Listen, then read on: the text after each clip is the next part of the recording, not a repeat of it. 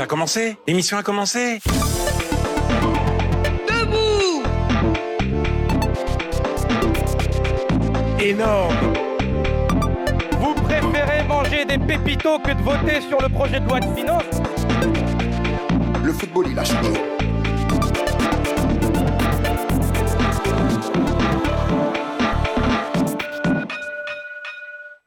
Good Morning Tour Nous, les étudiants de de journalisme de Tours, rejoint pour inaugurer comme il se doit la nouvelle saison afin de vous accompagner chaque vendredi dans cette matinale radio.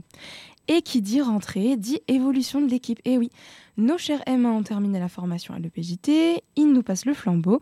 Quant à nous, anciens M1 de retour des stages de presse quotidienne régionale, nous donnons la place aux nouvelles recrues que vous découvrirez au fur et à mesure des différentes émissions. Et pour cette première matinale de la rentrée scolaire, j'ai le plaisir de vous accueillir avec Maëlle. Salut à toi. Bonjour Zaineb, bonjour à toutes et à tous. Très heureux de renouer pour une nouvelle saison ici à Good Morning Tour, avec cette année toujours le même objectif, vous informer le vendredi matin avec des reportages, des chroniques et surtout de l'actu. Mais trêve de suspense, voici le programme de la prochaine heure. Laura est de retour cette saison avec de nouveaux épisodes de notre fameuse Anacron. Elle portera aujourd'hui euh, sur le Haut-Karabakh. Deux de nos nouvelles recrues, Lou et Suzy, présenteront le Flash Info. Zachary, quant à lui, reprendra euh, du service au micro de Good Morning Tour pour nous parler de la fête de l'humanité. Inès, elle aussi, une nouvelle voix, reviendra sur l'agression de la journaliste espagnole Isa Balado. Nous retrouverons aussi Mathias pour le journal des sports. Et enfin, Théo nous présentera sa première chronique dans GMT qui concerne l'entreprise TKO. Beaucoup d'anacronymes. Euh, d'acronymes. D'acronymes. Mais qui dit matinale dit actualité. Voici un premier rendez-vous avec l'info. À la une ce vendredi 22 septembre 2023, l'équipe de France de rugby a écrasé la Namibie hier soir 96 à 0, un record pour le 15 de France en Coupe du Monde. Le capitaine Antoine Dupont a par contre été hospitalisé après une commotion cérébrale faisant planer le risque d'un forfait pour le joueur. Trois ans après l'agression mortelle d'un chauffeur de bus à Bayonne, les deux accusés ont été condamnés hier soir à 13 et 15 ans de réclusion criminelle. Cet événement survenu en 2020 avait suscité une vague d'émotion en France. L'animateur de télé Stéphane Plaza, visé par des accusations de violence physique et verbale sur trois anciennes compagnes. Mediapart a publié hier une enquête sur la figure de M6. L'avocate de Stéphane Plaza dénonce des accusations fantaisistes. Le secret des sources serait-il menacé en France? Après la garde à vue de la journaliste Ariane Lavrieux cette semaine, un ancien militaire a été mis en examen. La justice semble considérer cet ex-militaire comme une source utilisée dans des articles sur un programme de renseignement français en Égypte. Troisième et dernier jour de la visite royale en France, Charles III et la reine consort Camilla seront dans la région de Bordeaux aujourd'hui. Au programme, visite d'un navire militaire et découverte d'un domaine viticole. J'irai à Marseille, pas en France. Ce sont les mots du pape François qui arrivera cet après-midi à Marseille.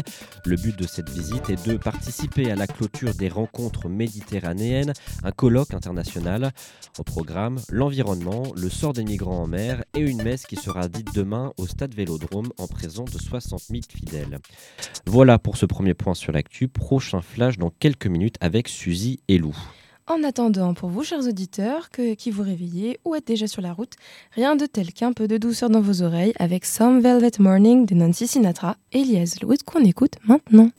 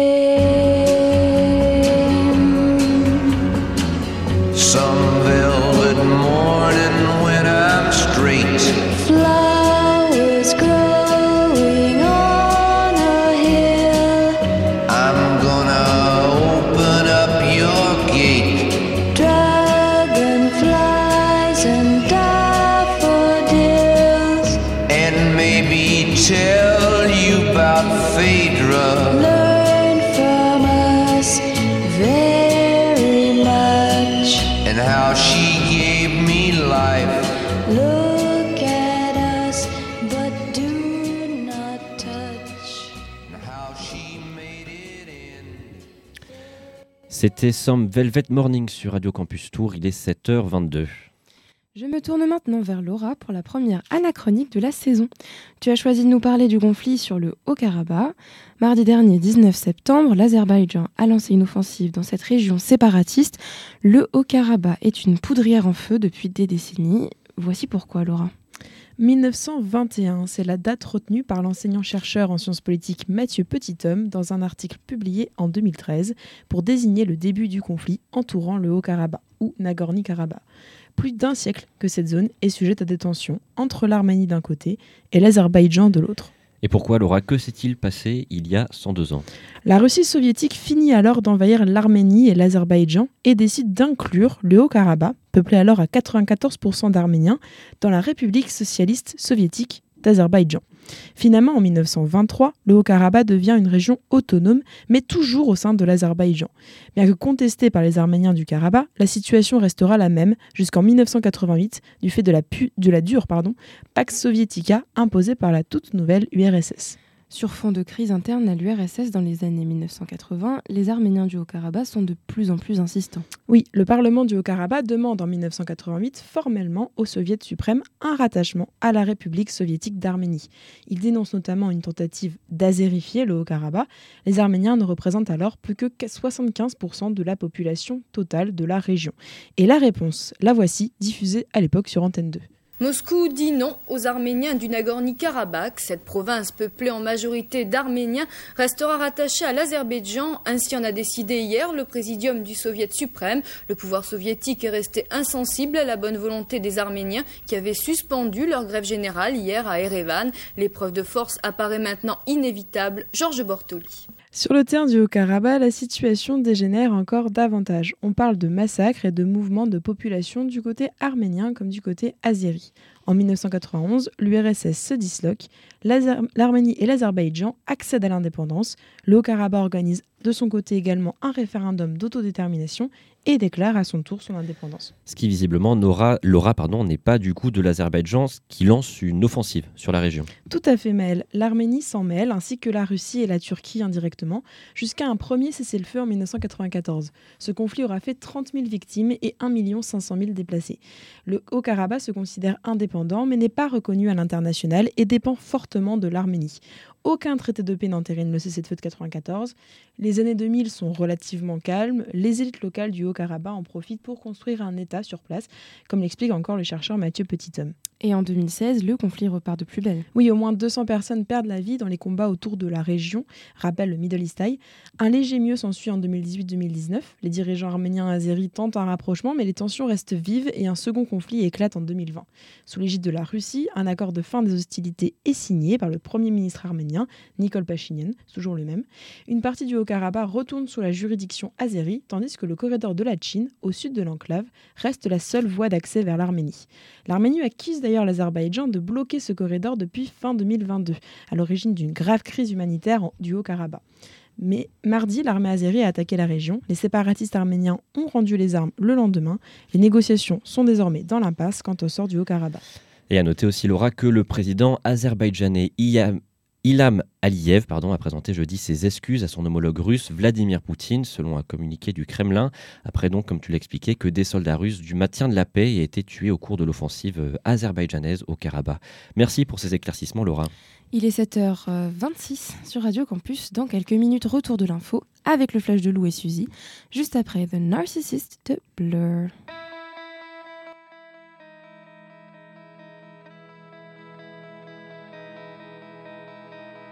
Looked in the mirror. So many people standing there. I walked towards them into the floodlight.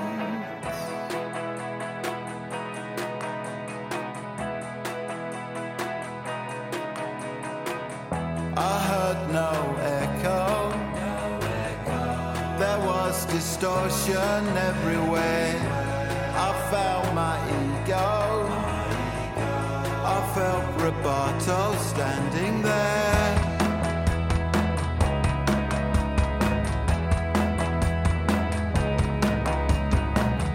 Found my transcendence.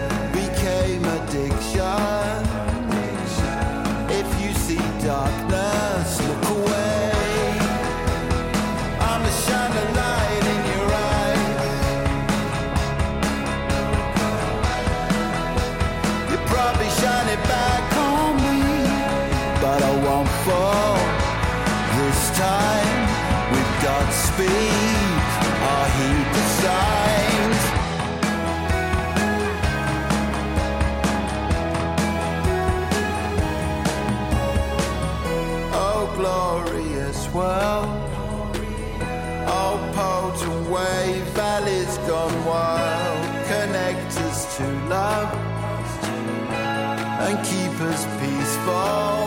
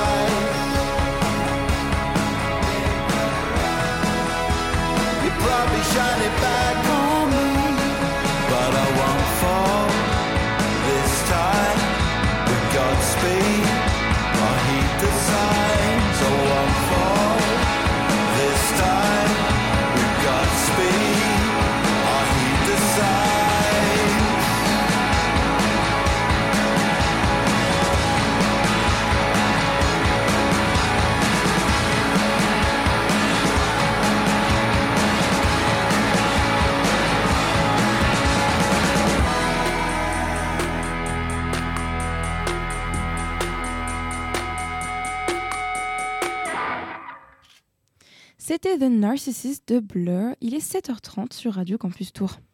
7h30 tout pile, c'est l'heure de faire un nouveau point sur l'actu avec Lou et Suzy. Bonjour à toutes les deux. Bonjour Zaineb. Bonjour Maël.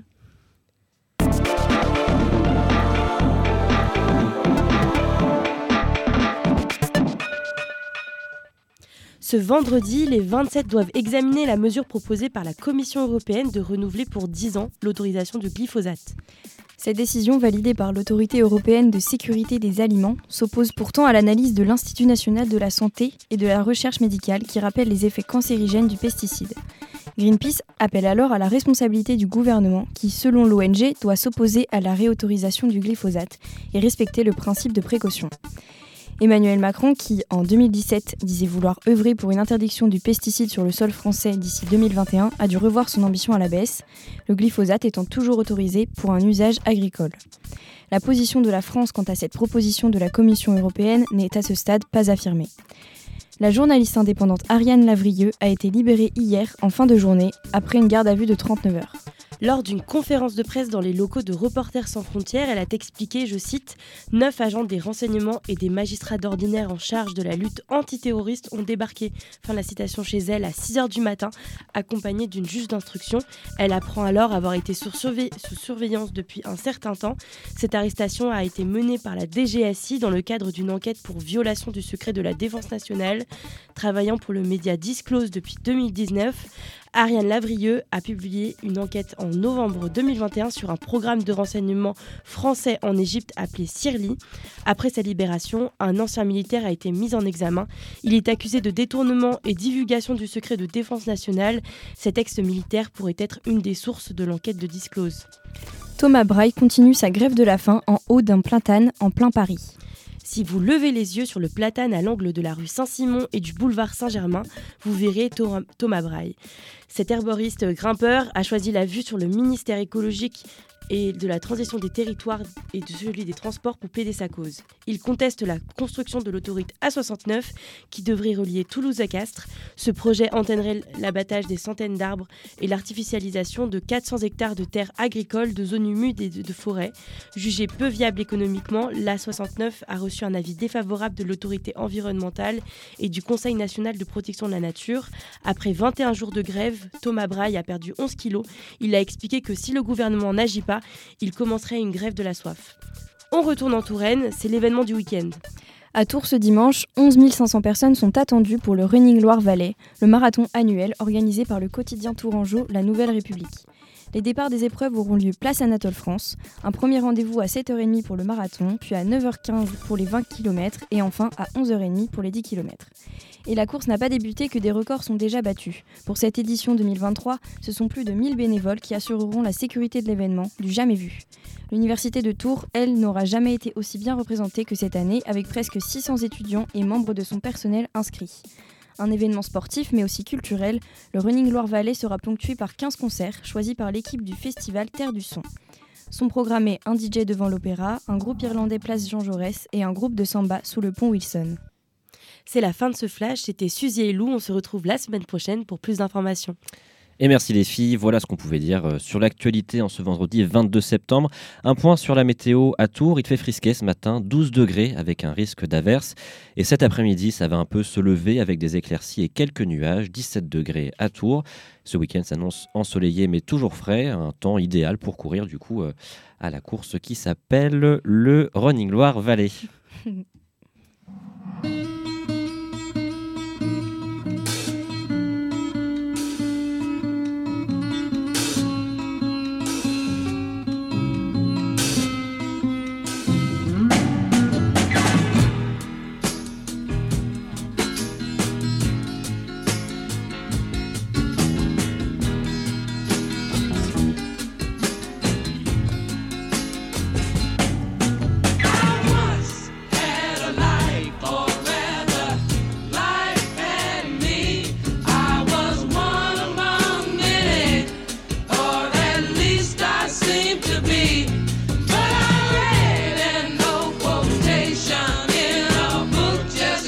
yesterday.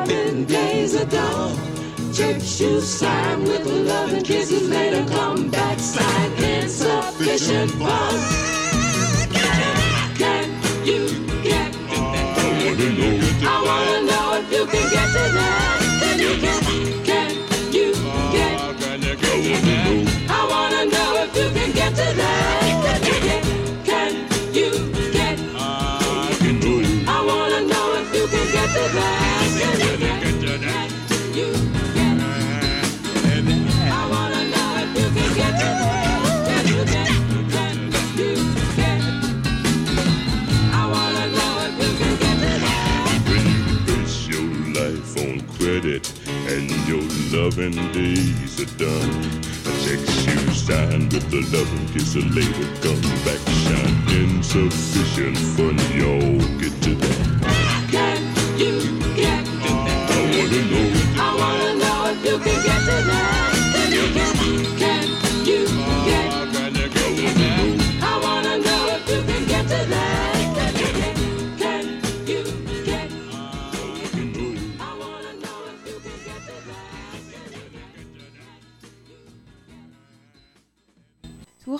Can You Get To That de l'album Maggot Brain. On rappelle d'ailleurs que l'émission culturelle du même nom a lieu tous les vendredis soirs à 19h30 sur nos ondes. Branchez-vous donc.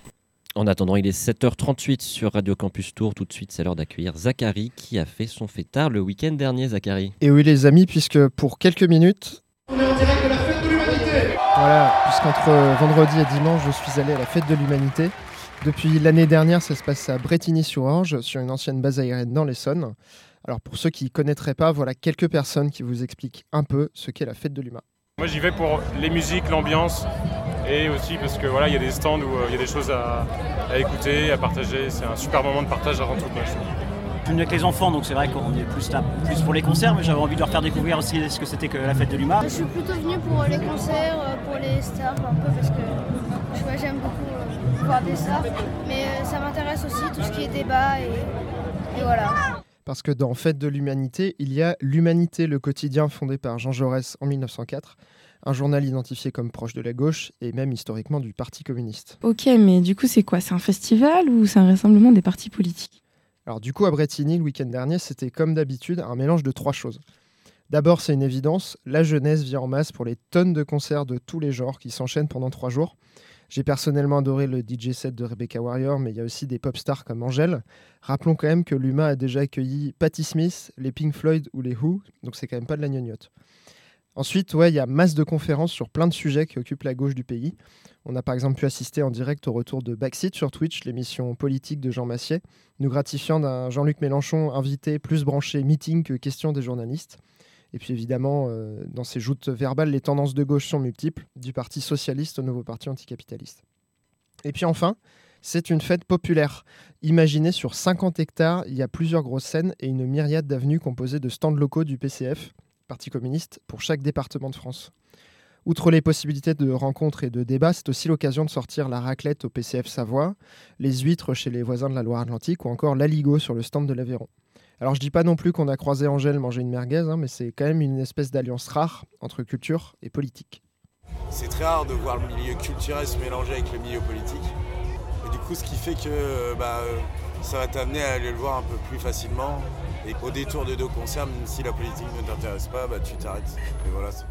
Et comme il y avait tous les départements, j'ai été rendre visite aux jeunes communistes de l'Indre-et-Loire, qui représentaient fièrement le 37 pour voir comment ça se passe sur un stand avec Léonard et Julien. Moi, c'est ma 13e fête, tu vois. J'ai remonté les jeunes communistes à l'époque euh, à Tours. Et donc, au début, on était 3-4 jeunes montés à la fête. Maintenant, sur le stand, 50-55 jeunes, tu vois. Et ça fait plaisir, tu vois. C'est une super ambiance. J'adore, euh, j'adore aussi euh, tout ce groupe qu'on a rencontré, euh, autant euh, dans les jeunes que dans les anciens euh, du PCF 37. C'est une ambiance familiale en fait. Et c'est ça que j'aime bien aussi dans euh, ce, genre d'événement, peu la fête de Lima.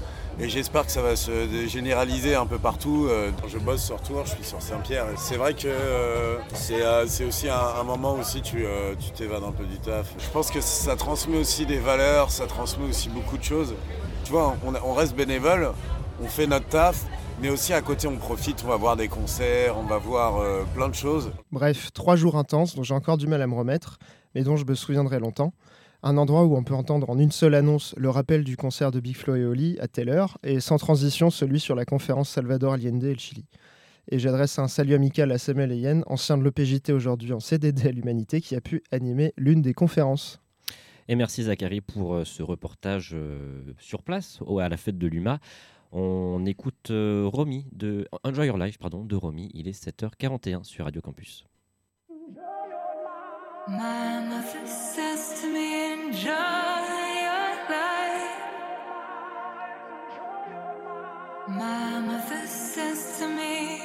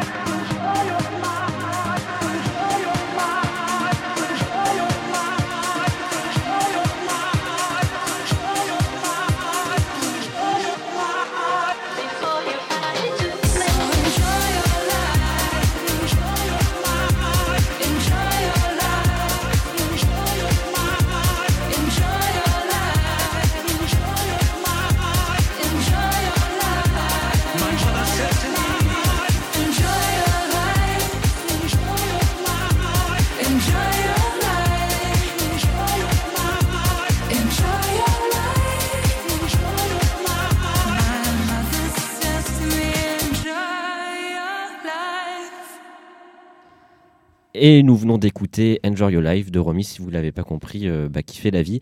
Il est 7h45 sur Radio Campus Tour. Aujourd'hui, nous accueillons Inès Figuigui, étudiante en Master 1 à l'école. Elle va revenir sur l'agression sexuelle d'une journaliste espagnole, Isabel Ado, filmée en direct. Bonjour Maëlle et Zaineb. Et oui, le mardi 12 septembre 2023, Isa Balado a été agressée sexuellement par un passant alors qu'elle était en direct sur la chaîne de télévision Quattro. Le journaliste était en duplex pour l'émission En Boca de Todos sur toutes les lèvres en français. Elle était devant un commerce dont les propriétaires avaient été arrêtés après avoir été interpellés pour avoir frappé un voleur qui lui aussi a été interpellé.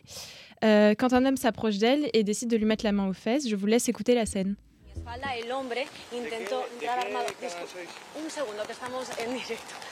Disculpad, el hombre intentó entrar armado en esta tienda. Isa, perdóname que te, que interrumpa. Disculpa. Pe- perdóname, es que el sonido es malo, pero ¿te, te acaba de tocar el culo? Sí, Es que, me- es que no puedo entenderlo. ¿Me pones a ese señor delante, por favor? No, que le...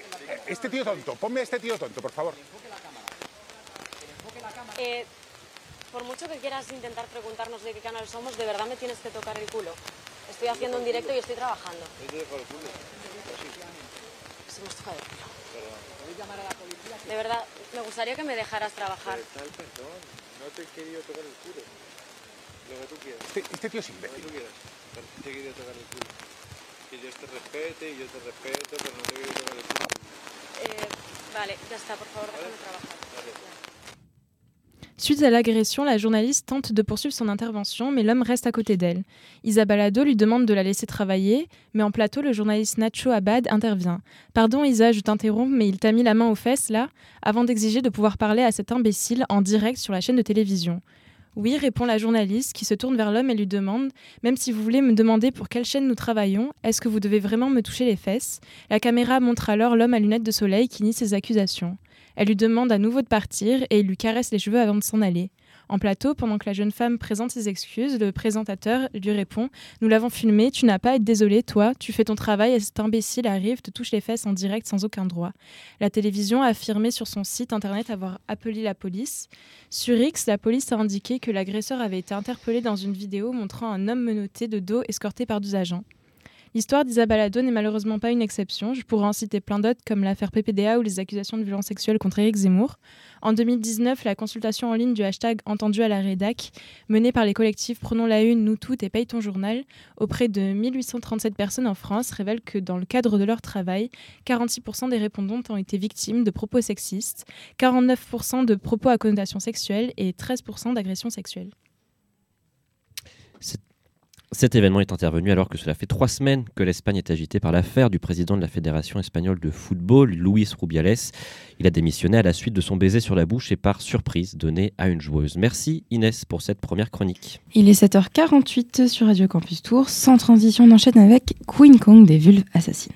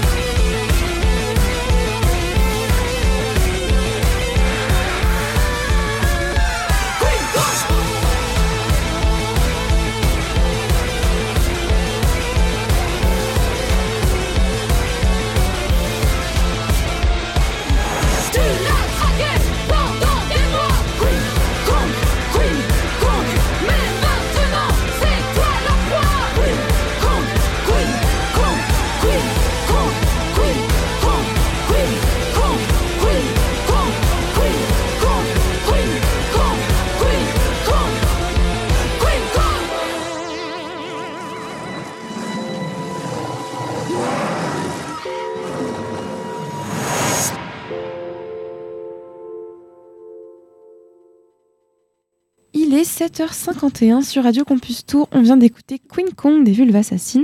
Place maintenant à la chronique économique de Théo. Salut à toi. Bonjour Zeneb, bonjour Maël et bonjour à toutes et à tous. En cette belle matinée, j'aimerais vous parler de l'entreprise TKO. Et qu'est-ce que c'est que TKO Eh bien, c'est la nouvelle entreprise qui est entrée à la bourse de Wall Street le 12 septembre dernier. Un nouveau groupe qui combine deux des plus grandes entreprises américaines liées au sport de combat, l'UFC, Ultimate Fighting Championship, la reine des organisations de MMA, et la WWE, l'iconique fédération de catch. C'est la maison mère de l'UFC, la société Endeavor, qui a racheté la WWE pour la somme de 9,3 milliards de dollars. Le groupe TKO dans son ensemble est aujourd'hui évalué à plus de 21 milliards de dollars. Vous aurez par ailleurs remarqué le clin d'œil au sport de combat dans le nom. TKO ou Technical Knockout, c'est une façon de s'imposer avant la limite en boxe. C'est peut-être un message envoyé à la concurrence c'est ce que l'on peut imaginer si l'on s'en tient aux propos du directeur des opérations, COO en anglais, euh, de l'UFC, Lawrence Epstein, rapporté par ESPN. L'intérêt est avant tout économique. Il s'agit de profiter de la position dominante de l'UFC et de la WWE, leaders respectifs sur leur marché, afin d'avoir plus de poids dans les négociations. Financièrement, le calcul est simple. Réaliser des coupes budgétaires, ce qui passe par des licenciements notamment à la WWE, et négocier en tant que groupe plutôt que seul. Cela s'applique sur l'organisation des différents événements, mais aussi sur les droits télévisuels. Selon Lawrence Epstein, l'idée est de convaincre différentes localités, aux États-Unis mais aussi dans le monde, de faire venir la WWE et l'UFC à quelques jours d'intervalle. Le nouveau groupe TKO s'y retrouve en payant des frais moins élevés, en groupant les déplacements et les frais de location de salle, et les gouvernements locaux attirent un flux plus important de fans de MMA et de catch sur un même week-end. Pour les droits télé, le groupe attendra la fin des droits respectifs de l'UFC et de la WWE pour renégocier de manière groupée. Et outre ces considérations financières, Théo, quel est l'enjeu de cette fusion? Eh bien, comme le souligne Marc Raimondi, journaliste d'ESPN, les deux programmes euh, des entreprises euh, ne changeront pas. Il n'y aura pas de catcheur dans l'octogone, hein, le nom donné à l'ère de combat à l'UFC, ou de combattant euh, de MMA dans un ring de catch. Dès lors, outre ces considérations euh, uniquement financières et comptables, c'est avant tout la médiatisation des deux organisations qui va évoluer. Le 2 septembre dernier, pendant le deuxième événement UFC de l'histoire en France, on aurait pu imaginer par exemple la présence de personnalités de la WWE pour attirer plus de monde. Le journal espagnol euh, Diario AS a évoqué le fait que la WWE aurait approché euh, la star du football Cristiano Ronaldo, aujourd'hui à Al Nasser, pour qu'il fasse une apparition au prochain événement nommé Crown Jewel euh, en Arabie Saoudite. La fusion est donc à peine actée que les coups de com semblent déjà se profiler. Et la France dans tout ça? C'est une bonne question. Dans l'immédiat, pas de grand changement. Les Français à l'UFC, comme Manon Fiorot, Benoît Saint-Denis ou encore Cyril Gann, n'auront pas d'augmentation de salaire. En revanche, il est possible de penser que la création de TKO donnera plus de marge de manœuvre aux deux entreprises. La France fait partie depuis de nombreuses années de la tournée européenne non télévisée de la WWE et la possibilité euh, d'organiser bientôt un événement de grande ampleur dans le pays a été évoquée. Après seulement deux éditions de son Fight Night Paris à l'Accor Arena, euh, l'UFC y songerait, songerait fortement. La puissance économique et logistique que représente TKO pourrait faciliter la mise en place de ces projets. Affaire à suivre. Affaire à suivre, effectivement. Merci Théo pour cette première chronique, 7h55 sur Radio Campus Tour. On reste dans le même domaine, place au journal des sports avec Mathias.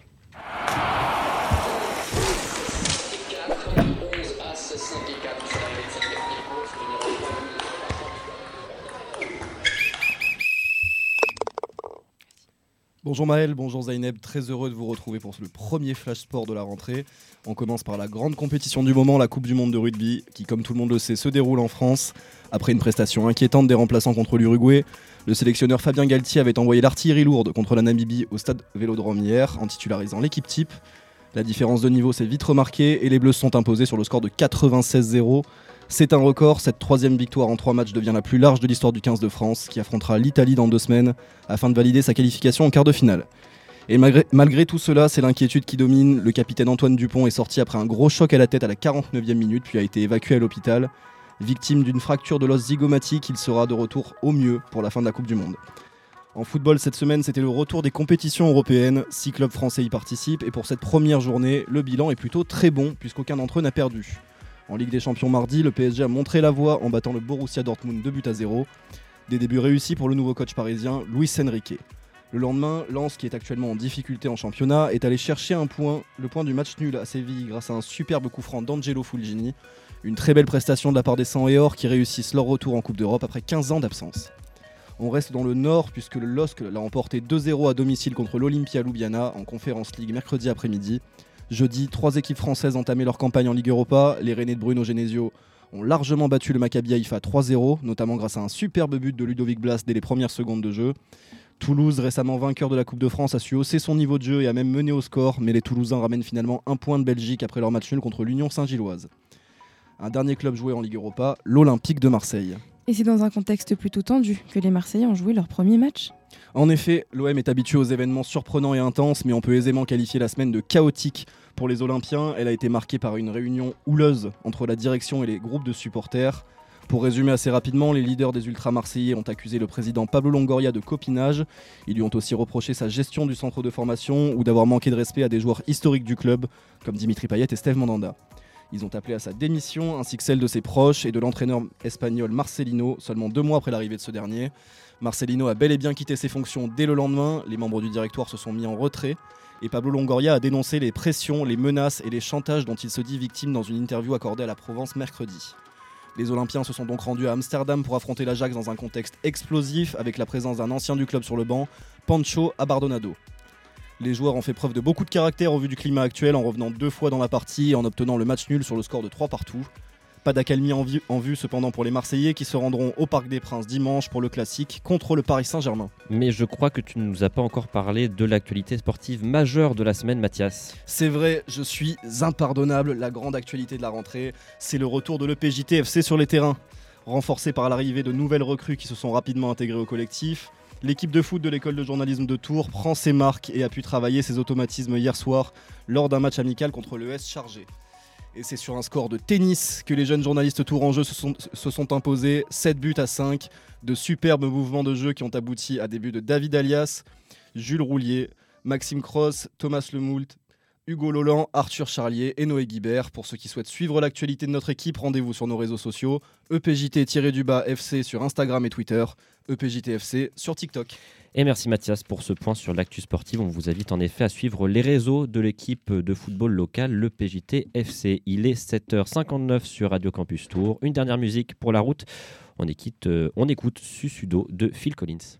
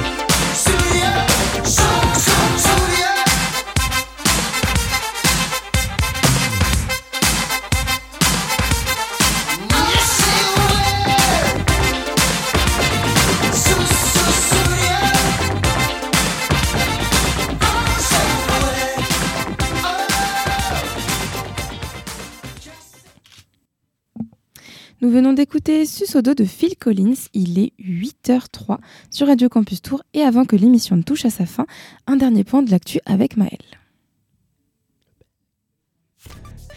Troisième et dernier jour de la visite royale en France, Charles III et la reine consort Camilla seront dans la région de Bordeaux aujourd'hui. Au programme, visite d'un navire militaire et découverte d'un domaine viticole. Hier, le roi s'est exprimé devant le Sénat, rappelant l'importance des relations entre le Royaume-Uni et la France. Trois ans après l'agression mortelle d'un chauffeur de bus à Bayonne, les deux accusés ont été condamnés hier soir à 13 et 15 ans de réclusion criminelle.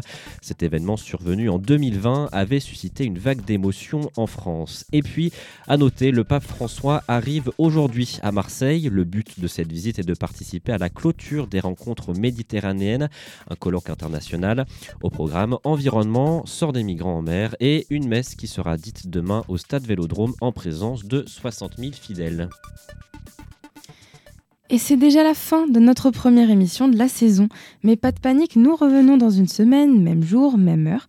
Je remercie toute l'équipe qui a préparé l'émission. Merci à Laura, Zachary, Inès et Théo pour leur chronique. Merci à Lou, Suzy et Mathias pour le Flash Info, le journal des sports.